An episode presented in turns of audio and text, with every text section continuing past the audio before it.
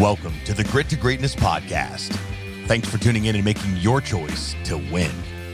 This is the show where we not only motivate and inspire, we give you tactical strategies to implement on your way to greatness. And now, here's your host, Chuck Farmer. Welcome to episode two, and thank you for making the choice to be great and allowing us to be with you on your journey. Our very first guest in this Grit to Greatness podcast is with us today. It's my very dear friend, Joe Buzello. Welcome, Joe. Hey, Chuck. Thank you for having me.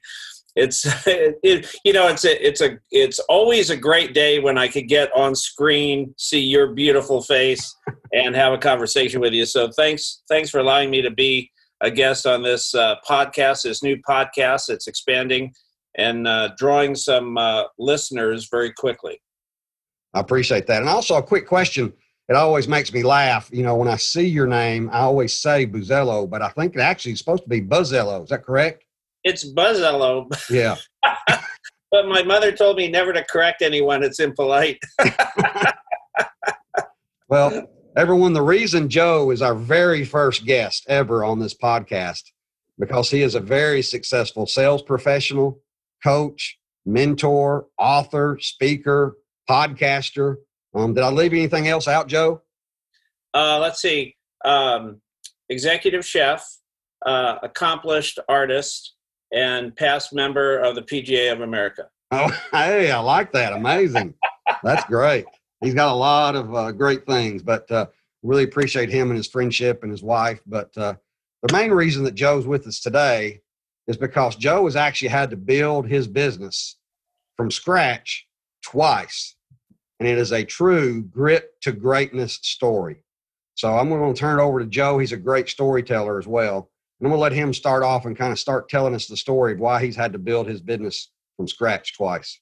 I don't. I actually don't even know where to start. So I, I would think it in 1982, I'd already been in the insurance industry for, I think, three and a half years at that point. I got a license when I was 18 years old. I didn't go to college. I barely graduated high school. I got a C minus in American Lit and Comp, so I was the least likely guy to write four books, and two more will be released this year. So six books with a C minus. So I was that great C minus English student but I started selling insurance and having some success. And I was at a life insurance agency in Sherman Oaks, California, when I met this gentleman. And this gentleman wound up becoming my uh, good friend, a mentor. In fact, he became my best friend. He was the best man at my um, my wedding. My I had a marriage that failed, Chuck. Um, it was uh, the most interesting two and a half year, years of my life. Um, and he was my best man. So this was a very important person in my life, and he sponsored me into a network marketing business and MLM business, and everything just took off from there. My life took a different trajectory. And within a couple years, I wasn't really selling insurance anymore. I, I didn't need to. I was making so much money from the MLM I didn't have to go out at nights and sit at kitchen tables and sell life insurance policies. And so my life was on that kind of trajectory. Uh, I'd gotten married to uh, a beautiful Swedish girl uh, named Annika, and we were living south of the boulevard in the San Fernando Valley in Woodland Hills in a big five bedroom house and driving luxury cars. I just bought uh, a brand new uh, Jaguar, and I was uh, all of all of 26 years old, and it, or 25 years old at that time. And unbeknownst to me, he was building, behind the scenes, he was building an investment Ponzi scheme. And I wrote a book on it. It's, you know, it's debatable whether it was intentional or not, but certainly at the end, it was intentional. He was raising money knowing that he couldn't pay any of those investors back. It was a real estate uh, scheme, Ponzi scheme. And the short story is my family and I invested, myself, mom and dad, aunt and uncle, invested about $470,000 with him. And all that money was gone by the end of 1987. That money had vanished. And from there, and you could probably guess what happened in uh, criminal court and bankruptcy court, but my good friend uh, went away for uh, four and a half years. Um, a lot of friends that I, well, I shouldn't say friends, Chuck. Right. we, right. we, use that word lightly. A lot of acquaintances um, went away. And I was sitting, uh, and I remember the date, and I write about this. And actually, I, I wrote about it in the book that you co authored with me that I will mention. I want to promote your new book. But I write about it, I think in chapter six or seven, Seeds of Faith. And so faith is very important to me. I know it's important to you. That's right. And it was October 15th, 1988. I remember the date so well because it was a date that Kirk Gibson hit that home run. Oh, yeah. The Dodgers. the game one, a famous home run. Yep. Vin, uh, Vin Scully's call. Vin Scully's call. Uh, and Vin Scully, uh, interesting little parallel there. I'll get to that in a moment. But he hit that home run, and uh, I was sitting uh, on my couch. My couch was the only piece of furniture I had in my house. So I had that couch and I had wow. the big screen TV. And my home was in the early stages of foreclosure, let's say default. Uh, and I had declared bankruptcy. I'd lost all my money, lost many of my, you know, so-called friends. I still had, you know, my loving mother. I'd lost my father from cancer, and my wife had left me a month earlier. Uh, she uh, she decided to take off because it wasn't that much fun anymore. Hmm. And I, I, now understand that. I didn't understand it at the time. I now kind of get it. It's not something I would do, but uh, she left. And so I'm, I'm really all alone in the world. I had lost, I had thought I had lost everything. And I guess that's the point of my story when you get to that low point. And what I did, the only thing I knew how to do at that time, uh, because I was so broken, uh, I, I didn't even have the emotional strength to grieve uh, for my father, who had passed away from cancer while this was going on. What I did is I grabbed the all the alcohol in the house and I drank it. and I'm not I'm not proud of that, but I drank.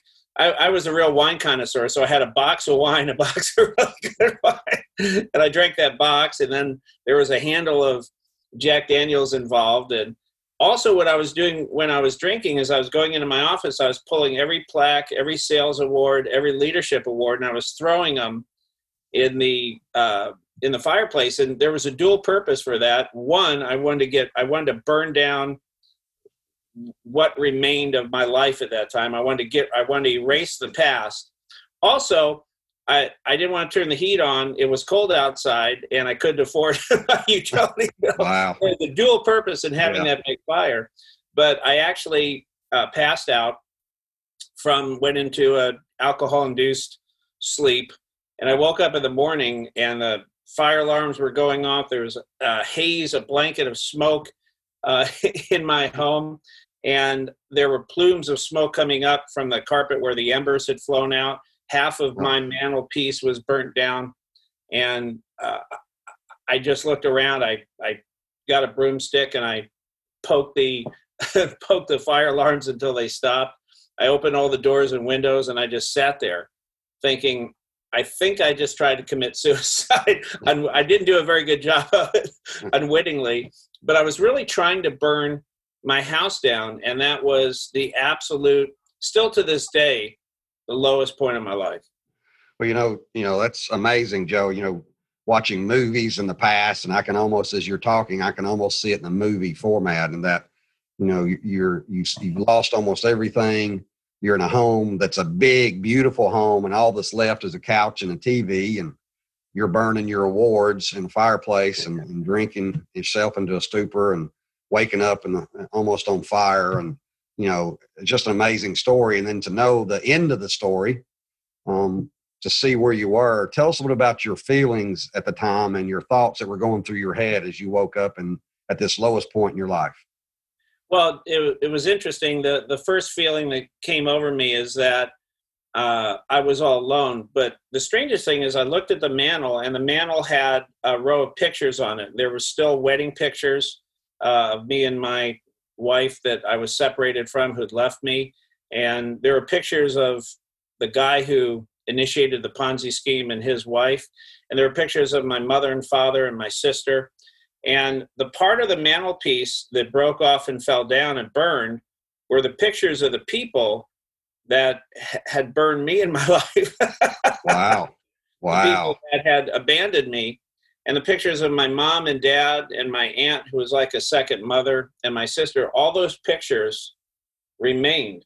Wow. And so I, I took that as a small sign from God that uh, I wasn't alone. I started to take stock. My feeling was that I should probably feel sorry for myself, but then almost, uh, uh I would say, not almost, certainly through divine intervention, um, a little voice came inside my head and it said, You just need to get started. You need to make better choices. You need to get started again.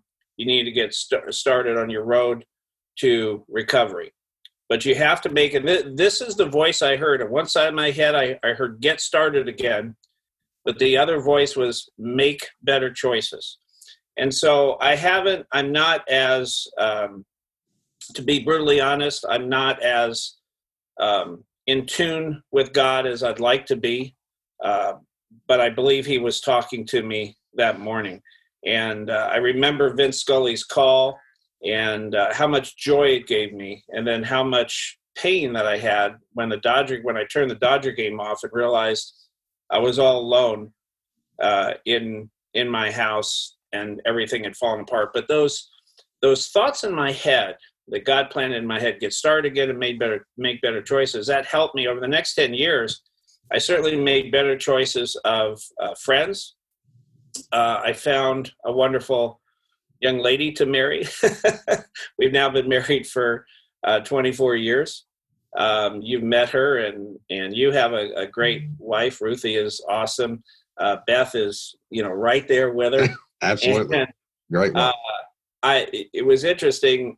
Almost uh, 10 years later, to um, almost 10 years later after that all occurred, I was in Vero Beach uh, uh, as a VIP in Dodger Spring Training, and we were in the restaurant and bar area. And Vince Scully walked in, and one of my heroes and idols, and I started talking to him. And uh, I was drinking a beer, and he had a whiskey, his trademark whiskey. And uh, we clinked glasses, and I told him a little bit about that story. I said, you know, I was, I was at the lowest point of my life when you made that call, and he he seemed to understand. He just smiled. He said, "Well, I'm I'm glad I could bring some joy into your life at the lowest point of your life. But I went on with that company that I represented at that spring training business event. I went on to build a $100 million business unit. I went on to uh, re- semi retire. I can't call it retiring. I'm semi retired. I've, I've, written four books. Um, the first book uh, is The CAP Equation. I'm going to go through these fast. Second book is a work of fiction, drawing circles really not a fiction. a life in sales. But this is the book I'm really proud of. You and I worked on this book together, Winning Sales Attitudes. And the subtitle is even more, to me, more significant. The key mindsets all great salespeople adopt and practice on their path to wealth. And um, you did a great job in penning two chapters in this book. So I went on to have a very successful career and then another career writing books, speaking, training. And we recently launched an entrepreneurial platform called Growth 10. So, I, you know, I've never been happier. I'm doing the work I love. Uh, and it all started, I think, with a decision, those voices in my head, right. a decision just to get started again. And what I did do that morning is I actually took a yellow pad. I'm big. I always have a yellow pad. I'm talking to you, and I have a yellow pad here and my growth 10 pen and i'm taking notes i'm, I'm thinking i'm taking notes so i took that morning i took stock and inventory of what i still had i realized i still had my sense of humor. I still had a great deal of talent. I didn't build a business uh, because i didn't have talent. I built it because i was hardworking i was energetic i was focused i had talent.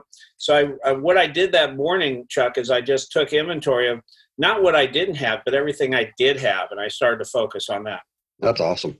You know, a couple points I'd like to make from listening to you, Joe. First of all, you know, it's amazing that uh, you know you mentioned that maybe you weren't as close to the Lord as you'd like to have been, and and uh, exciting thing to everybody is that if you look at the story of Saul, you know, God came to him, Jesus came to Saul. He wasn't looking for Jesus at the time. He was actually against Jesus. He was bucking against the pricks of Jesus, and he was uh, um, going against the Christians of the time, and, and Jesus had a plan and came to him. And you have to believe, but God is working in our lives even when we're not necessarily looking for Him to work. He's behind the scenes. And you tell the story of what happened with the mantle, and you tell the story of some thoughts that came to your mind. You know, Jesus loves us so much that even when we're not necessarily in tune to Him as much as we should, then He's still there and He's still got a plan for us. And then, of course, He's asking us to be more in tune with Him, to spend more time with Him in the Word and in prayer, and get closer to Him as we grow. But I think that's an amazing part of your story is that He had a plan for you, even though you might not necessarily have, seen it at the time. I I sure as heck uh, didn't see it, but I just knew that I had to start over again. And I pretty, well you know, my my mom said something. In fact, she she used to write me a lot of notes. My mom was a, a beautiful, God fearing lady who lived till almost ninety three, and she had a lot of love for Jesus, the the life of of Jesus, and she lived her life uh, as you know uh, as jesus would have have had it. She was very selfless but she was always writing notes. Even when i was a rotten kid she used to write notes and say that you know you're very talented. You could do anything you want and if god is with you no one can be against you. And, and these are the things these are the, the the tapes i play in my head and i still have that card. She wrote it on the back of one of my business cards uh, for one of my first gigs one of my first jobs. Wow. And i have it sitting in a drawer right here in my desk. I have a special place for little box with some very special notes from her. And so I had a great, you know, basic tenet and basic understanding of the life of Christ and what he represented and how, you know, the triumvirate could work in your life. And I really believe the Holy Spirit that day came down and gave me something.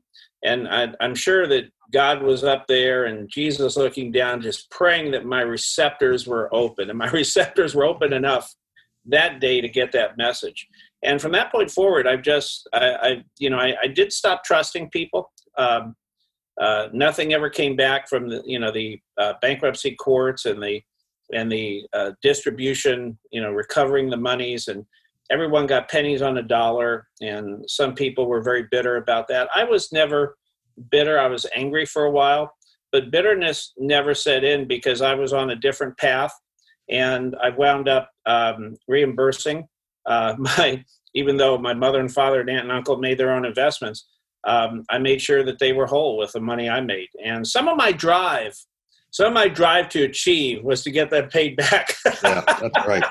Yeah. So, so you know, grit. You know, the definition of grit, Joe, is courage and resolve and strength of character, and you have to have that. You know, and you have to have that determination. That's what this podcast is all about. I think there's two parts to it. One is is our courage and resolve, our character, but also our, our faith in God. And I want those listeners out there to know that, you know, you look at where Joe was and where the low point that he went to. And if, if you're at a low point, you know, God's got a plan for you. He loves you. He cares for you. He's there for you. And for those of us that are kind of on that journey upward, you know, He's got a plan for us. And so we have to have that courage and resolve on our end and that faith in Him. And, and He'll open doors and He'll open windows and allow us to get to that, whatever greatness means to you. And we talked a little bit about that in episode one. We'll talk more about that. What is your definition of greatness? What are you going after? But God has a plan no matter what that definition of greatness is for you and where you're headed. So, um, our reason for doing this podcast, Joe, is to inspire and motivate. But also, as we know, sometimes that can burn off. That motivation can burn off. Um, matter of fact, one of the examples I give all the time is we're going to clean the garage out on Saturday, Joe we're going to clean it out. You tell your wife, we're going to clean the garage on Saturday. when Saturday gets here, what do you say to each other? Uh, we don't feel I like don't it. Feel like it. yeah. Well, I'm happy to say that just literally, just this Saturday, um, my wife and I got out there in the garage, and if she's listens to this later, she's going to come and get me because she's going to say that she did most of the cleaning of the garage. But um, we cleaned the garage Saturday, so we had that grit to do that. But you got to have that motivation and discipline and desire but sometimes that that motivation burns off. We need to have action steps or strategic strategies in order to get us there. So what i'd like to do is make sure we share with our group three things that they can take from this podcast to help them on their journey to greatness. So what are three things you would like to share with our our uh, attendees today uh, that they can use on their journey to greatness. Yeah, uh, good point, and I love that. I love balancing that inspiration with uh, tactical methods and strategies and thoughts you can take away. And motivation uh, wears off. That's why I drink a lot of coffee. so, a lot of coffee. three uh, three things. Um, first and foremost, I, I think a decision needs to be made. And so, winding the clock back to October 15th, 1988, the divine voices came into my head get started, make better decisions. I made a decision to get restarted that morning, and I, I it really started with cleaning up my house. It started with me picking up the phone and calling a friend and saying, do you know anyone who uh, needs a roommate or needs a room to rent so I could save my house? I got out of my pity party and I started doing very constructive things. And that's the magic of making a decision. When you make a decision, you're going to start over. Uh, it renews your spirit, it gives you energy. And uh, if you know what you want to achieve, and what I wanted to achieve is I just wanted to dig myself out of a hole. And if you know what you want to achieve, the hows announce themselves. So if your why is strong enough, the hows announce themselves. So making a decision is critical. And the second step is developing some strategies, not falling in love with one strategy or one strategy only, maybe having several strategies, but really fanatically executing on those strategies as well. So what I did is I, I took my famous uh, yellow pad later that day and and just made a list of things I could do with the inventory I had started, inventory of skill sets and mindsets and things that were positive. And I made a list of things. I went back in the insurance industry. and a couple months later, because I was uh, executing, a man stepped into my life, a man by the name of Jimmy Hill, who's up, he's up in sales leadership heaven looking over us. And he led me on a path or journey that that became a, a very very significant uh, career uh, with a company called Aflac, a company I know you're very familiar with. So, because you make a decision and because you, you start um, executing strategies, it doesn't mean the strategy is going to stay, stay the same. You may adapt to market conditions, you may pivot. But step number one for me is decision. Step number two is having a strategy and fanatically executing it and looking to gain momentum. Momentum is always your friend in business, especially if you're in commission sales or, or, your own business where no one no one writes you a check. And then the third thing may be less obvious to people. And so the third thing for me that I'm going to throw out is to have a sense of humor and laugh at yourself. Uh, because your trajectory isn't going to be like this. It's going to have some hills and valleys along the way and you're going to be in those waves and you're going to be moving forward moving upward but it isn't going to be a straight line. It's there there are some roller coasters uh, that will happen to that straight line. So for me my strength has always been not taking myself or anything around me that seriously. There's one person up there uh, in in three forms that, that i take seriously. Other than that uh, everything else down here is probably something to be laughed off. And in fact, this is, I just realized this, my coffee cup for the morning. I have like 50 of these. This one says laugh. So this is one of my favorites. It reminds me to laugh everything off. So Chuck, I'll give you and the audience those three. Make a decision, uh, develop a strategy, and uh, fanatically execute it. And then don't take yourself too seriously. Have a few laughs along the way. Laugh at some of your challenges and problems. It makes them smaller. I like that. You know, and that's part of our uh, title of our podcast is making your decision to be great. You know, that's the major first step is you got to make that decision and then to, to have a strategy, to put together a strategy that I'm sure Joe can evolve and change as you go along.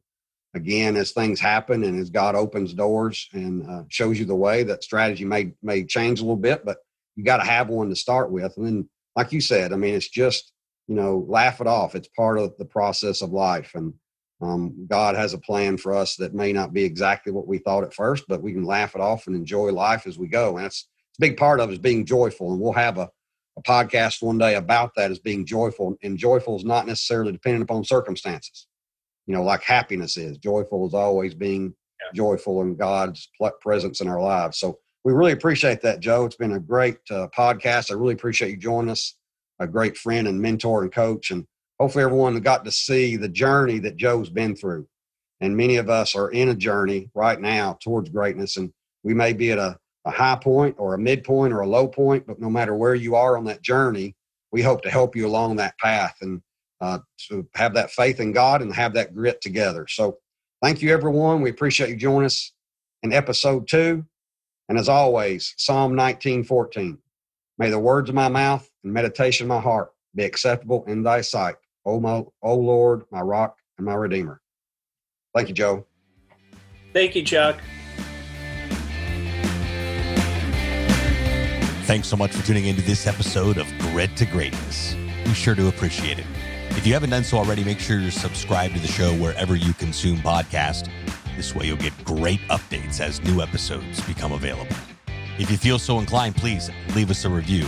We sure do appreciate it. Signing off from the Grit to Great podcast studio. We'll talk to you next time.